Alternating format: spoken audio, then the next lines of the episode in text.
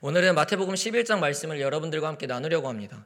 마태복음 11장은 세례요한의 질문과 예수님의 답변의 중심으로 이야기가 흘러가게 되는데 2절을 보면 세례요한이 옥에 갇혀 있는 상황으로 시작되는 것을 우리가 발견할 수 있게 됩니다. 그럼 우리가 그가 왜 옥에 갇혀 있는 상황이 처해져 있는지를 먼저 알아야 될 텐데 마가복음 16장 17절 18절에 그 배경이 기록되어 있습니다. 16장 17절 18절을 한번 읽어보도록 하겠습니다. 시작. 전에 헤롯이 어, 16장 17절 18절이 그 말씀이 맞나요? 제가 그럼 잘못 가져왔나 봅니다. 제가 먼저 읽어보겠습니다. 전에 헤롯이 자기가 동생 빌립의 아내 헤로디아에게 장가든 고로 이 여자를 위하여 사람을 보내어 요한을 잡아 옥에 가두었으니 이는 요한이 헤롯에게 말하되 동생의 아내를 취한 것이 옳지 않다 하였습니다. 아멘. 헤롯, 헤롯 왕에게 빌립이라는 동생이 있었습니다. 그가 동생의 아내인 헤로디아를 자신의 아내로 취하게 되었고 요한은 헤롯에게 찾아가서 동생의 아내를 취하는 것은 옳지 않다라고 악한 것은 악하다라고 이야기를 했습니다. 그런데 헤롯은 그 이야기를 듣고 이제 요한을 옥에 가두게 되었습니다. 그래서 오늘 본문에 이 요한이 옥에 갇혀 있는 상황으로 시작이 되는 거죠. 그래서 다시 한번 그럼 오늘 저희 본문 2절과 3절을 한 번 더 보겠는데요. 본문 2절과 3절입니다. 시작. 요한이 옥에서 그리스도께서 하신 일을 듣고 제자들을 보내어 예수께 여짜오되 오실 그이가 당신이오니까 우리가 다른 일을 기다리오리까. 아멘. 요한은 감옥에 있을 때 예수님의 사역 소식을 듣고 자신의 제자들을 보냅니다.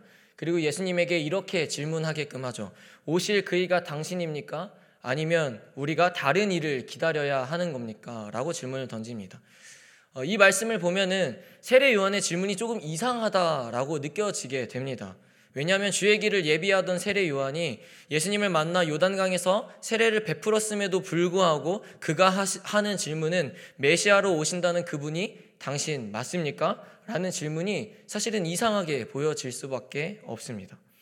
그러나 우리는 성경을 통해서 예수님의 초림과 재림을 확인하여 알 수 있지만 당시의 구약 선지자들도 그랬고 세례요한도 그랬었고 예수님이 이 땅 가운데에 오심으로 이 모든 것이 회복이 될 거다라고 생각을 했던 것입니다. 예수님이 오심으로 로마 제국이 무너지고 다시 이스라엘의 시대가 회복이 되며 정치적인 문제도 회복되고 민족의 번영이 일어날 것이다라고 생각했던 거죠. 그러나 세례요한과 사람들이 상상했던 메시아의 모습은 전혀 나타나지 않았고 자신들의 상황도 변하지 않고 오히려 메시아라고 오시는 그분이 지금은 핍박받고 있는 상황이니 세례요한은 구약에 오신다는 그분이 정말 당신 맞습니까? 라는 질문을 물을 수밖에 없던 것이었습니다. 오늘 우리가 읽은 본문 11장 11절에는 세례 요한을 표현할 때 이렇게 표현합니다. 여자가 낳은 자 중에 그보다 큰 자가 없다라고 세례 요한을 칭찬하고 있습니다. 그런 세례 요한도 이렇게 칭찬받는 세례 요한도 메시아에 대한 이해의 수준이 이 정도밖에 되지 않았는데 당시 일반 백성들은 어땠을까요? 마구간 구유에서 태어난 예수를 자신들과 똑같은 사람의 예수를 그리고 어디 하나 화려하지 않는 예수를 진짜 하나님이 보내신 그 구약의 예언의 말씀을 성취하러 오신 메시아 예수 그리스도라고 그들이 인정하고 믿었을까요? 예수님을 메시아라고 믿는다 하여도 그들은 자신들을 위해서 대단한 무언가를 해줄 거라고 생각하고 믿고 따랐을 겁니다. 우리를 위해서 이제 메시아가 왔으니 우리는 이제 다시 한번 우리의 번영을 누릴 것이고 이제 회복이 올 것이고 이런 억압하는 속에서 우리는 다시 한번 일어날 수 있겠다라고 생각했던 것이죠. 또한 메시아가 이미 왔음에도 불구하고 다시 한번 메시아를 기다리는 백성들도 있었을 겁니다. 사랑하는 성도 여러분, 오늘 말씀을 통해서 몇 가지의 교훈을 여러분들이 기억하고 마음에 새기시고 돌아가시기를 축복합니다. 그 중에 첫 번째는 하나님의 때와 나의 때는 다르다입니다. 세례 요한과 예수님을 따르는 사람들은 수많은 사람들은 생각했을 겁니다. 이제는 우리의 민족이 회복되며 우리를 억압하는 자들이 이제 하나님 앞에 심판받게 될 것이다라고 생각했을 겁니다. 그러나 그들이 생각하는 일들은 전혀 일어나지 않았습니다. 우리 또한 삶을 살아가며 하나님 앞에 매달리며 간구할 때에 그럴 때 있지 않습니까? 이때 하나님이 지금 내 문제를 해결해 주셔야 되는데 주님 내가 그렇게 오랜 시간 기도했는데 지금 이제는 시간이 얼마 남지 않았습니다. 이제는 내 기도에 응답해 주실 때가 되었습니다. 라고 기도할 때가 있지 않습니까? 그럼에도 불구하고 내 상황과 내 처지가 변하지 않을 때, 나를 건져주시지 않을 때에 우리는 하나님을 원망하기도 하고 좌절하기도 하며 낙심하기도 합니다. 그러나 하나님, 그러나 여러분, 이미 여러분들은 답을 잘 알고 있지 않으십니까? 하나님의 때와 우리 때는 다릅니다. 물론 하나님의 타이밍과 나의 타이밍이 정확히 일치할 때도 있죠. 그리고 우리의 간구에 즉각적으로 응답하실 때도 당연히 있습니다. 그러나 매번 상황이 그렇지 않다라는 거죠. 내가 생각했을 때는 이때 하나님이 지금 멋지게 등장하셔야 하는데 하나님께서 지금 이때에 딱 하나님께서 응답하셔야 되는데 등장하시지 않는다면 하나님의 때는 그때가 아닌 겁니다. 내가 생각하기에는 하나님 지금이에요 라고 생각할지 몰라도 하나님 보시기에 그때가 아니면 그때가 아닌 겁니다. 연약하고 죄 많은 인간인 우리가 어떻게 감히 하나님의 생각과 하나님의 계획과 하나님의 마음을 우리가 다 알 수 있을까요? 알 수 없다라는 거죠. 때로는 하나님이 이끄시는 그 일들도 그리고 우리에게 처한 그 상황도 우리는 때로는 납득하지 못할 때가 너무 많다라는 거예요. 그래서 전도서 8장 17절에서도 이렇게 말합니다. 한번 읽어볼까요? 네, 읽어보겠습니다. 시작. 또 내가 하나님의 모든 행사를 살펴보니 해 아래에서 행해지는 일을 사람이 능히 알아낼 수 없도다. 사람이 아무리 애써 알아보려고 할지라도 능히 알지 못하나니 비록 지혜자가 아노라 할지라도 능히 알아내지 못하리로다. 아멘. 아무리 지혜로운 자가 다 안다고 주장하여도 사람은 하나님을 다 이해할 수 없다라고 지금 전도서에서 증거하고 있는 겁니다. 우리가 믿는 하나님은 어떤 분이십니까? 전지전능하신 분이십니다. 모든 만물을 주관하시는 분이시며 천지를 창조하신 분이십니다. 그런데 연약하고 죄 많은 인간이 우리가 어떻게 하나님의 생각을 다 이해할 수 있을까요? 그렇지 않다라는 거죠. 감옥에 갇힌 세례 요한도 그렇게 생각했을 겁니다. 이제는 지금은 하나님께서 메시아를 통해서 우리를 건져내셔야 하는데 라고 생각했을 겁니다. 우리가 작은 나무의, 나무를 보고 있을 때 하나님은 이미 숲을 보고 계시다라는 거예요. 우리도 숲을 볼 줄 알아야 되는데 우리는 자꾸 작은 나무만 보니까 고작 우리 앞에 작은 그 걱정과 두려움 때문에 하나님을 원망하고 걱정하고 있다라는 거죠. 여러분 간절히 기도하고 있음에도 불구하고 여러분의 상황이 변하지 않고 있으십니까? 또는 계속해서 기도하고 복음을 제시하고 있음에도 불구하고 내 자녀가, 내 아내가, 내 남편이, 내 가장 가까운 누군가가 변하지 않고 있습니까? 지치지 말고 계속 기도하십시오. 그럼 하나님의 때에 하나님께서 반드시 변화시키실 것입니다. 제가 아이들을 사역하다 보니 가끔 변하지 않는 자기의 자식들을 위해서 기도해 달라라는 부모님들이 계십니다. 그럼 제 입에서 나오는 기도는 그냥 간단한 기도입니다. 하나님, 하나님의 때에 그 아이들을 변화시켜 주십시오. 제가 간구하는 것은 하나님, 부디 그 때가 속히 오기를 간구합니다. 제가 상담할 때도 어머님들한테, 아버님들한테 답변할 수 있는 이야기가 그거밖에 없어요. 제가 변화시켜 보겠습니다. 라고 절대 답변하지 않습니다. 하나님의 때에 분명히 하나님께서 그 아이를 절대적으로 변화시키실 겁니다. 그러니 우리는 하나님께서 그때가 속히 오기를 기도하고 하나님의 때에 그 아이를 변화시킬, 거라는 그 믿음과 신뢰를 가지고 우리는 기도해야 된다라고 답변하는 거죠. 여러분, 내가 생각한 때에 주께서 응답하시지 않았다고 해서 좌절하지 마시고 낙심하지 마시고 하나님의 때를 잠잠히 기다리십시오. 우리는 그 시기를 잘 견디고 버텨야 우리의 믿음이 더욱 성장해지는 것입니다. 다시 본문으로 돌아와서 세례 요한 질문에 예수님의 답변을 그럼 우리가 한번 보겠습니다. 본문 4절과 5절인데요. 4절과 5절 시작.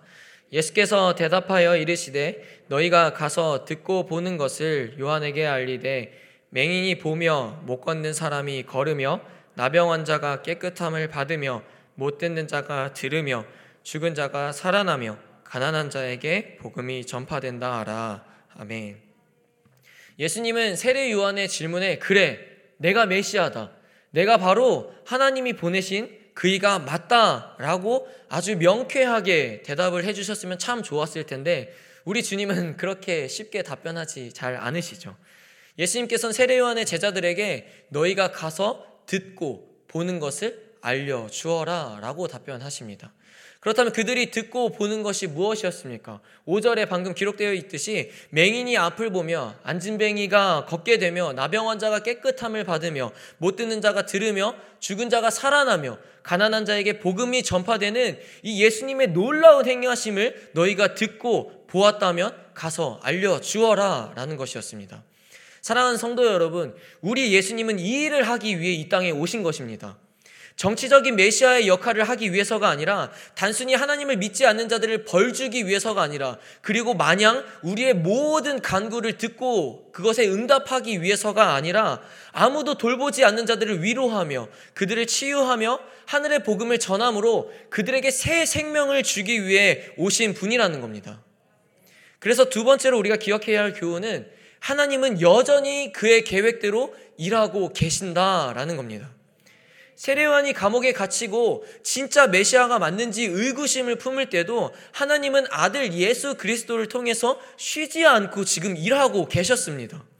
5절에 기록되어 있는 이 예수님의 행함이 의미 없는 행함처럼 이 백성들에게 세례요한과 제자들에게 그렇게 보일지 모를, 모른다 하여도 이사야 35장 5절과 6절을 보면 그렇지 않다라는 것을 우리가 알 수 있게 됩니다.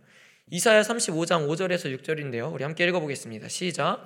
그때에 맹인의 눈이 밝을 것이며 못 듣는 사람의 귀가 열릴 것이며 그때에 저는 자는 사슴같이 뛸 것이며 말 못하는 자의 혀는 노래하리니 이는 광야에서 물이 솟겠고 사막에서 시내가 흐를 것임이라. 아멘. 예수님의 지금 5절에서 우리 본문 5절에서 행하고 있던 그 놀라운 일들은 이미 오시기 전부터 구약에 약속되어 있던 것이다라는 거죠. 즉 구약의 예언의 말씀이 지금 이 백성들 세례요한과 제자들 앞에 그 눈앞에서 성취되고 있는 것이며 이미 구약 시대 때부터 하나님은 이 일을 하기 위해서 쉬지 않고 일하고 계셨다라는 거죠. 그러니 예수님께서 제자들에게 너희가 듣고 보는 것을 가서 알려주어라 라는 말은요, 그 어떤 대답보다 그가 메시아다. 내가 바로 하나님이 보내신 메시아가 맞다 라는 정확하고 명확한 대답이 되어 주는 겁니다. 메시아로서 지금 해야 할 일들을 내가 하고 있다 라는 거죠. 그래서 예수님은 말씀하신 겁니다. 너희들이 눈으로 듣고 귀로 듣고 눈으로 보고 그것들을 세례원에게 가서 알려주어라.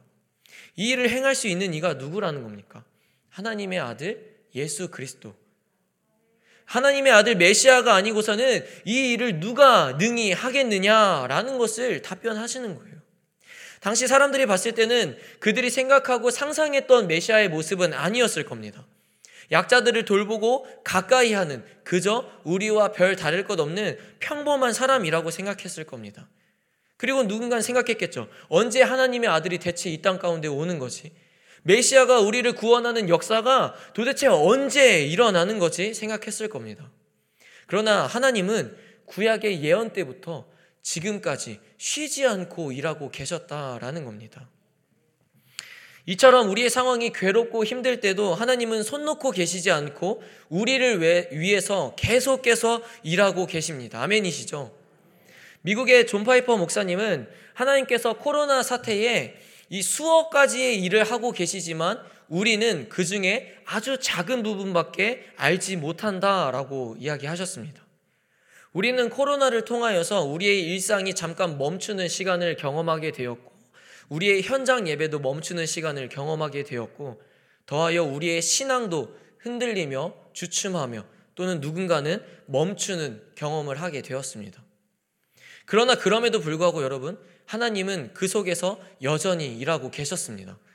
우리가 힘들어하고 괴로워하는 그 순간마다 그 문제를 해결하기 위해 이 백성들이 고통스러워하는 그 순간에 이 고통을 어떻게 하면 벗어버릴 수 있을까 하며 하나님은 멈추지 않고 쉬지 않고 자신을 사랑하는 그 백성들을 위해서 일하고 계셨다라는 겁니다. 그리고 지금도 하나님은 우리 가운데 역사하시고 우리를 향한 하나님의 계획을 위해서 일하고 계십니다. 그러기에 사랑하는 성도 여러분, 내 뜻대로 상황이 풀리지 않더라도 주어진 시간이 나를 괴롭게 하더라도 내 기도대로 응답이 되지 않더라도 우리는 그때에도 여전히 나를 위해 일하고 계신 하나님을 신뢰해야 합니다. 세례 요한처럼 감옥에 갇혀 답답하고 괴로운 상황이 되었을지라도 그분이 내 삶 속에 개입하셔서 하나님께서 일하고 계심을 우리는 믿어야 된다라는 거죠. 그게 바로 건강한 신앙인 겁니다. 우리의 인상, 인생은 항상 잘 되지 않습니다. 또 항상 내 뜻대로 되지도 않죠. 요셉의 삶을 봐도 그렇습니다. 자신이 팔려가는 것도 그렇고 감옥에 갇혀 있는 것도 모두 그의 뜻이 아니었습니다. 또 다니엘이 사자굴에 들어가는 것도 당연히 다니엘의 뜻이 아니었죠. 그러나 요셉과 다니엘이 그 와중에도 여러분들이 잘 알듯이 신앙을 잃지 않았습니다. 어떻게 그럴 수가 있었을까요? 그들은 지금 이 상황 속에서도 내가 처한 이 어려운 고통 속에서도 하나님은 계속해서 나를 위해서 일하고 계신다라는 것을 신뢰하고 믿었기 때문입니다. 오늘 말씀에서도 세례요한 질문에 예수님은 구약의 말씀을 성취하며 지금도 내가 일하고 있다라고 말씀해 주셨습니다. 제자들이 세례 요한에게 돌아가서 그 답변을 전달했을 때에 세례 요한의 그 반응은 성경 어디에도 나와 있지 않습니다. 그러나 저는 세례 요한이 그 답변을 듣고 그의 믿음이 더욱 확증되었으리라 생각합니다. 처음에는 반신반의하는 마음으로 질문했을지언정 제자들에게 예수님의 일하심을 다시 한번 전해 듣고 아 하나님이 하나님의 일을 하고 계시는구나 라고 그가 생각했을 겁니다. 이처럼 우리도 우리를 위해 쉬지 않고 일하시는 하나님을 신뢰하고 믿고 따르는 건강한 성도가 저와 여러분들이 되기를 주의 이름으로 축복합니다. 오늘 본문 6절을 마지막으로 한 번 더 읽어보겠습니다. 6절입니다. 시작. 누구든지 나로 말미암아 실족하지 아니하는 자는 복이 있도다 하시니라. 아멘. 마지막 세 번째로 저와 여러분들이 기억했으면 하는 것은 의심의 영을 벗어버려라입니다. 의심의 영을 벗어버려라. 예수님은 제자들에게 마지막 말로 나를 의심하지 않는 사람은 복이 있도다 라고 말씀하셨습니다. 사탄은 우리가 하나님을 의심하게 만듭니다. 그래서 우리는 진짜 하나님이 계신 건가? 하나님이 진짜 나와 함께 동행하시는 게 맞는 건가? 라는 의심을 품게 되죠. 우리에게 의심의 영이 들어오는 순간 우리는 하나님의 살아계심을 부정하게 되고 우리가 성경을 읽어도 성경을 받아들이지 않게 되고 하나님과 나의 관계가 자연스럽게 멀어지게 되는 겁니다. 마태복음 14장을 보면 밤늦게 고기를 잡으러 간 제자들이 거센 바람과 파도 때문에 아주 힘든 상황에 놓여 있는 장면이 등장하게 됩니다. 그때 바다 위를 걸어오시는 예수님을 보고 제자들이 유령인 줄 알고 두려워할 때 예수님께서 그들에게 그렇게 말씀하십니다. 나니까 두려워하지 말아라 라고 말씀하셔요. 그때 베드로가 만일 주님이시거든 저를 물 위로 걸어오라 하십시오 라고 하죠. 그래서 예수님이 물 위로 오라 하시자 베드로가 물 위를 걸어가게 됩니다. 그러나 그 뒷 이야기 잘 아시죠? 베드로가 어떻게 됩니까? 바다에 빠지게 돼요. 그리고 예수님이 이렇게 말씀하십니다. 마태복음 14장 31절인데요. 읽어보겠습니다. 시작. 예수께서 즉시 손을 내밀어 그를 붙잡으시며 이르시되 믿음이 작은 자여 왜 의심하였느냐 하시고 아멘. 베드로가 물 위를 걸어가는 동시에 어떤 마음이 있었다는 겁니까? 의심하는 마음이 있었다라는 거예요. 우리는 예수님께 의심하는 순간 예수님께 가까이 다가가기 어려운 존재가 되는 겁니다. 여러분 잘 생각해 봅시다. 우리가 교회를 다니고 말씀을 들으면서도 불구하고 진정으로 여러분들 마음 가운데에 하나님을 의심하는 마음이 단 1%도 없으십니까? 여러분의 삶을 살아갈 때에 나도 모르게 하나님을 의심하는 마음이 없던가요? 여러분의 상황 가운데, 여러분 삶 가운데에 무언가를 여러분의 힘을 하고 있다면 그것부터가 여러분 이미 하나님을 신뢰하고 있지 않다라는 겁니다. 없으면 참으로 다행이죠. 그러나 우리는 여러분 1% 항상 의심하는 마음이 우리 가운데 자리 잡고 있을 겁니다. 그러나 여러분 1%라도 의심하는 마음이 우리 가운데 있다면 그 1% 때문에 베드로와 같이 우리는 바다에 빠지게 되는 겁니다. 그리고 우리가 주님께 걸어가지 못하게 가장 하는 사람이 누구라고요? 사탄. 사탄은 우리에게 의심의 영을 불어넣어 우리가 자꾸자꾸 바다 위를 걷지 못하게 합니다. 자꾸자꾸 예수님께 걸어가지 못하게 하는 존재다라는 거예요. 그럼 여러분, 그럼에도 불구하고 놀라운 게 뭔지 아세요? 마태복음 14장 31절을 다시 한번 띄워주시겠어요? 그럼에도 불구하고 놀라운 것은요, 바다에 빠진 베드로에게, 그리고 우리에게 즉시 예수께서 손을 내밀어 그를 붙드시며 예수께서 즉시 손을 내밀어 그를 붙드시며 여러분, 예수님께서 즉시 우리의 손을 붙들어 주신다라는 겁니다. 우리가 넘어지는 순간, 우리가 의심하여 바다에 빠지는 순간, 예수님께서는 즉시 우리를 건져내신다라는 거예요. 우리가 믿는 주님은 이런 분이십니다. 성경이 말하는 주님은 이런 분이라고요.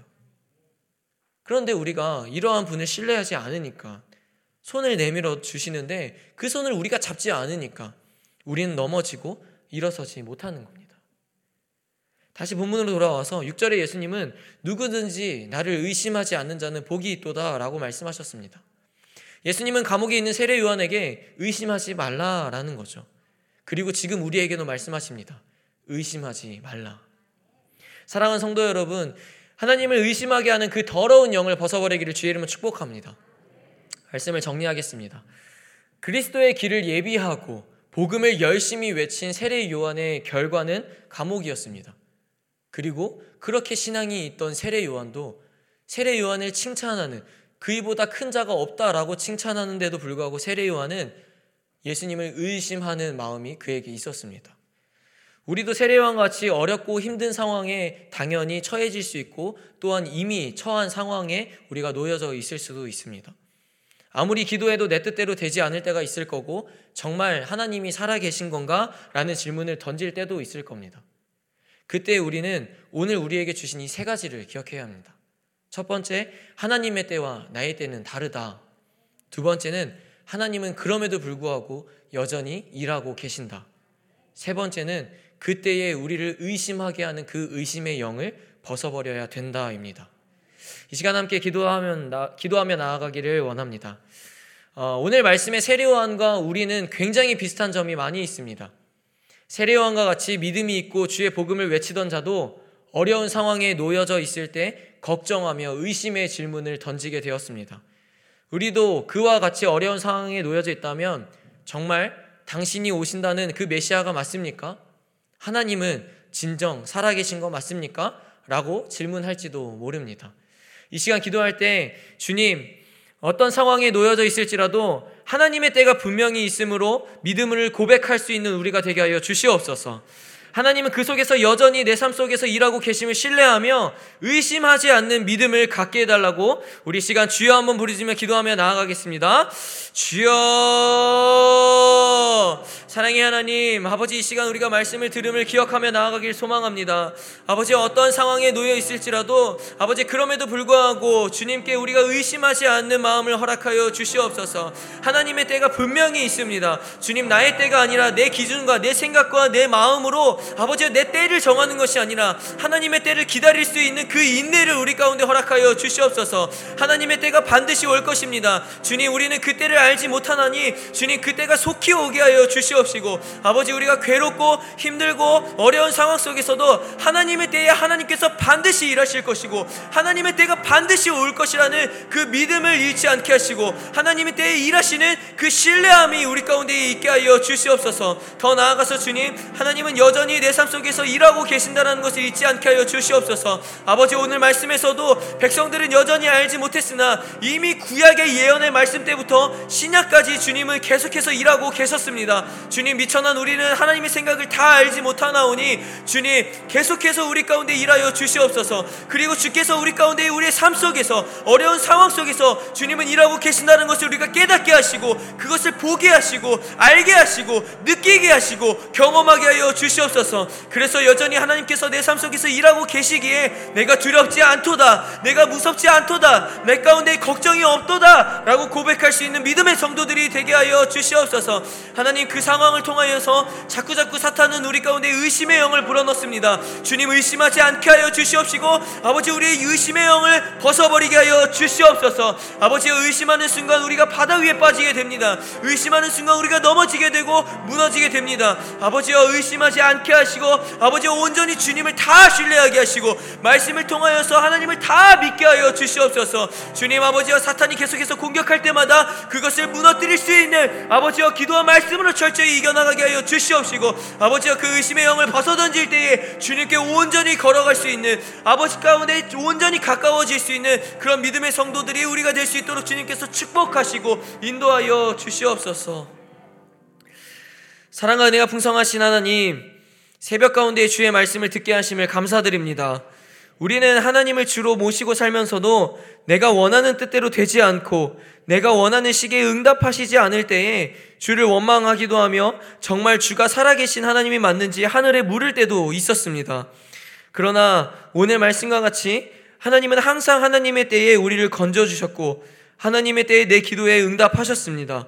앞으로는 내가 생각한 그가, 그 때가 아니라 하나님의 때를 기다릴 수 있도록 인내를 내게 허락하시고 잠잠히 그 때를 기다리는 자가 되게 하여 주시옵소서. 또 우리가 괴로울 때나 슬플 때나 고통 속에 놓여 있을 때도 주님은 우리를 위해서 쉬지 않고 일하고 계신다는 믿음을 잃지 않게 하여 주시고 우리와 하나님의 사이를 멀어지게 하려는 사탄의 의심의 영도 오직 기도와 말씀으로 이겨버리게 하여 주시옵소서.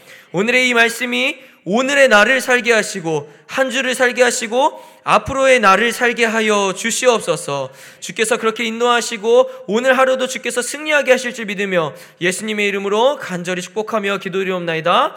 아멘. 주여 주여 주여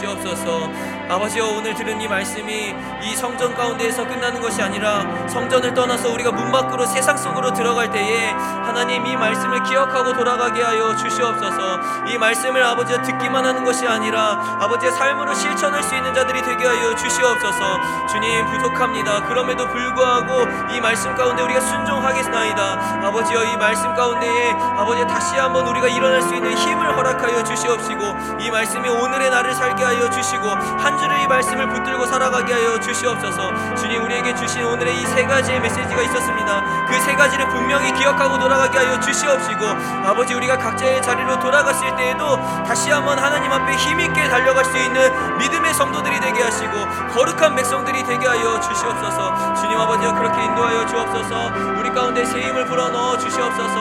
하나님께서 하나님의 일을 행하여 주시옵소서. 온전히 주님만을 신뢰하며 나아갑니다.